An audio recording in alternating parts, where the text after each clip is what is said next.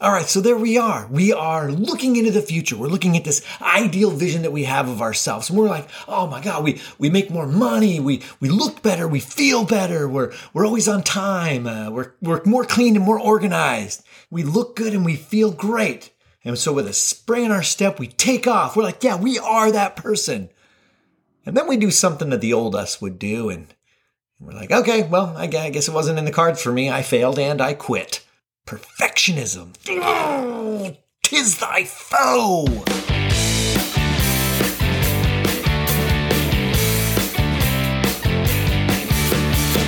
You are listening to ADHD Big Brother, the podcast for adults struggling with their ADHD symptoms. Why?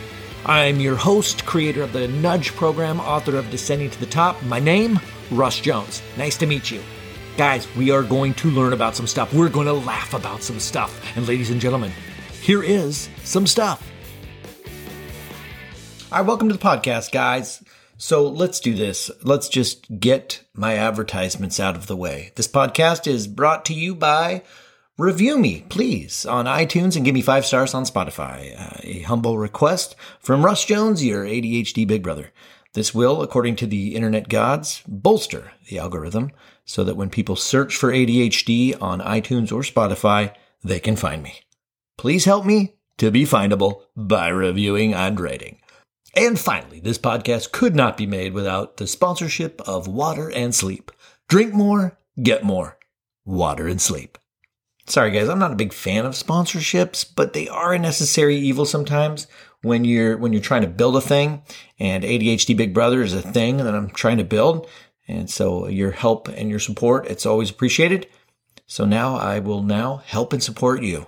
Alrighty, let's pull this podcast out of the oven and get some tasty morsels. So if you guys have been following along for the past three podcasts, this is the start of the fourth week. That means that if you've been going along with me, that you've been working on a thing for 21 days now. How's it been going? Have you been successful? Have you guys, have you hit your first roadblock? Have you tried and you just, ugh, you failed miserably? Oh boy.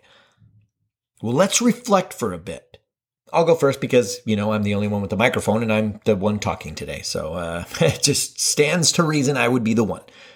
So for me, my ideal vision is me feeling, looking, being healthier, uh, in my vision, that weight, uh, according to my body type and just what I know about me historically, that would be about 170, 175. And this is the update as far as Sunday morning goes. So I started this process at 200 pounds. And I know over eight weeks, I'm not going to get to 170, 175. That would not be, that would not be healthy. So, um, and if you're just joining this podcast, go back to episode 23. That's the starting point for this whole series. Um, I weighed myself this morning prior to recording this, and I am at 193.6. That's actually more weight than I anticipated losing at this point. That's pretty much two pounds a week that I lost if you go on average. So now this is actually, uh, it, w- it, would be considered encouraging, right? And exciting to me. Uh, but this hasn't been a straight line. So this decline in weight, it's more uh, up and down throughout the week. Uh, the up and down, it's like spikes, you know, like on a stock market or, or waves, you know, frequency waves, how they just, but they, as, but they kind of trend down there's still ups and downs, but it's sort of trending down. There was actually a day where I was down to 191 pounds. And I thought, oh my God, that's remarkable. And the reason I bring this up is because there was a time when I would look at that scale and I would see 193.6 and I'd be like, actually, you know what? I gained almost three pounds. What the hell's wrong with me? What if I, I gave up almost three pounds? God, what a moron. All that work for nothing. And then ultimately I would drink, order a pizza, and just drown in my sorrows until I could come up with another plan because clearly this one didn't work. The point of this work is that we're steadily becoming this ideal vision that we have of ourselves. It's a more holistic approach. Um, it's not ADHD specific in terms of the big picture. However, the way that I apply it um, and the specifics of the process, that's geared directly towards things that will work for those of us with ADHD specifically. Um, it could work for the normies or the neurotippies or the the uh, the non neurodivergents, uh, I guess. But I specifically tailor this towards uh, those of us who struggle with ADHD. And today we discuss the perfectionism. Perfectionism that's going to tell us that we have to do everything right or the whole thing is a failure. So as we roll down the hill toward our goal, perfectionism tells us that if we hit one tree or one rock on the roll down the mountain, we've failed. It's over. And I want to suggest a change in perspective. So some people will call this a setback, but I, I don't like that term visually. You know, I don't like the, the visual of, you know, like two steps forward, one step back. Uh, it's just visually, they, those tend to create misery in my mind. It's pain, it's frustration. Visually, it, it doesn't work for me because it implies losing ground, going backwards. But I don't believe that that's true. Just because the scale went up, if we can change this perspective and look at it from our initial vision, we're either in alignment with our ideal version of ourselves or we're not. We either do the things that that person would do or we don't. It, there's not a, there's no setbacks. There's only what uh, I view as like stall points. And stall points are better visually than setbacks because stall points just means we've stopped. We stopped being in alignment. The result of that in my case would be that I would gain some weight. But if I look at this perspective solely from weight that I have to lose, that would be depressing because to watch the scale go up and down, my mood would be based on a number and I don't want that. I say that we recognize that this process is going to be fraught with failure. It is going to be swarming with stall points or uh, loaded with losing.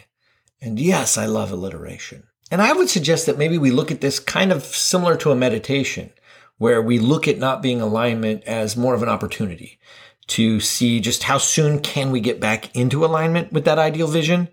And it is always easily, simply just a nudge away. Set a timer, get the ball rolling. Let's take a look at how far you've come over the past three weeks. What are you doing differently now that you weren't doing prior to when you were starting on this? Have you get, have you made any changes in behavior or perspective? What insights did you have about yourself that maybe you can carry on into the coming weeks? I find it helpful to reflect a little bit, especially if there's been a stall point. You know, perhaps I lose my drive, but when I look back, I can see, well, hey, I, when I look through a wider lens, I've actually lost six pounds. So I'm on my way to my ideal vision. And I know if I continue on that this will continue to trend in that way. And even while my drive might be gone, I can keep my appointment. I can do my 30 minutes and just get it over with. Even if I cut this current progress that I've been making, I've been averaging about two pounds a week. If I cut that down to be like one pound a week, then I would be reaching my ideal weight in my, in my vision by the summertime. You guys, just in time to just in time to get back into my bikini. oh my god. But even bigger than my bikini, though it would be in in that time I will have uh, the experience, I'll have the the habits in place and I will most likely be adding by that point. Like what's next? Alrighty, so back to these stall points. Remember in this process, it's absolutely normal for us to hit stall points. It's, it's expected. Even to lose interest, that's totally normal, especially for the ADHD community. Things that were highly engaging and exciting can turn into apathy and, you know, like, well, I don't really, I don't really care. It happens to me more frequently than I like when it comes to like food and exercise. I might think things like, if I'm not motivated by my health, well, then maybe this was the wrong goal. And that's common for us to lose motivation for things, especially if that honeymoon period is over.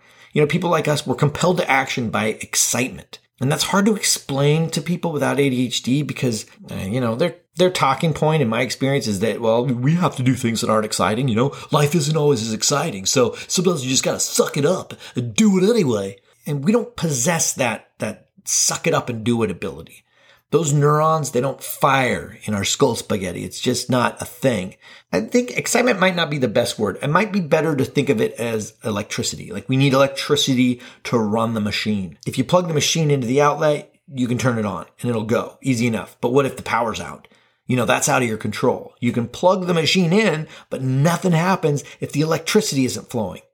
So no excitement to, to me that equals it's incredibly hard to motivate. It's like the power's out. In times like these, I lean on the timer and my ideal vision. I remind myself that motivation will come and go, but this vision of myself, that's my true north on my compass. So knowing that I can set my timer and I can do my 30 minutes in just the quickest get me through this way as possible. Whatever is the easy enough to get started without electricity. And nine times out of 10, the act of getting started, that's enough to kick the juice on and renew the initial excitement. For my work, that will look like me setting a timer and just half-assing 10 push-ups and then maybe half-assing something with my bands, and then maybe maybe maybe marching in place. It's it's literally it's seriously the bare minimum. What is the bare minimum that I can do just to be doing something? It's all the effort to keep myself in alignment and to keep myself doing the thing that I said I was going to do. And if you're stalled out, if you've hit a rock and you can't seem to nudge yourself, try taking the time to look at where you're at and where you want to get to and then pick Pick one thing that you can do that will move your needle forward. The process is, it's literally all about these small nudges that will keep you going. Like what's the smallest amount of effort that you can make that will just get you started? Remove any judgment or self-criticism about why you've stalled or how long you've been stalled. The rocks and the trees that we hit on the way to our goals, that's normal. There's no such thing as perfection. And I mean, we all know that. We all get it. It's on paper, it's crystal clear. And yet we're still going to be hit by it. We're still going to strive for it, and that's totally fine. In my view, it's our reaction when things don't go perfectly that will make or break us. So how soon after we stall out can we nudge ourselves back down the mountain? Now, and as we go into the fourth week, my challenge to you is to remember to set that appointment every day. Remember to keep that appointment and set those timers. Take the time to reflect on where you started and where you're at now and above all, please remember to be cool with yourself during this process. All right, that's going to do it for this episode. Let's keep this thing going. Set those timers, keep that appointment. And if you need some extra encouragement or you have questions or comments about the process, reach out. Guys, I'm here for you. All right, and with that, hope you guys have a great week. Later.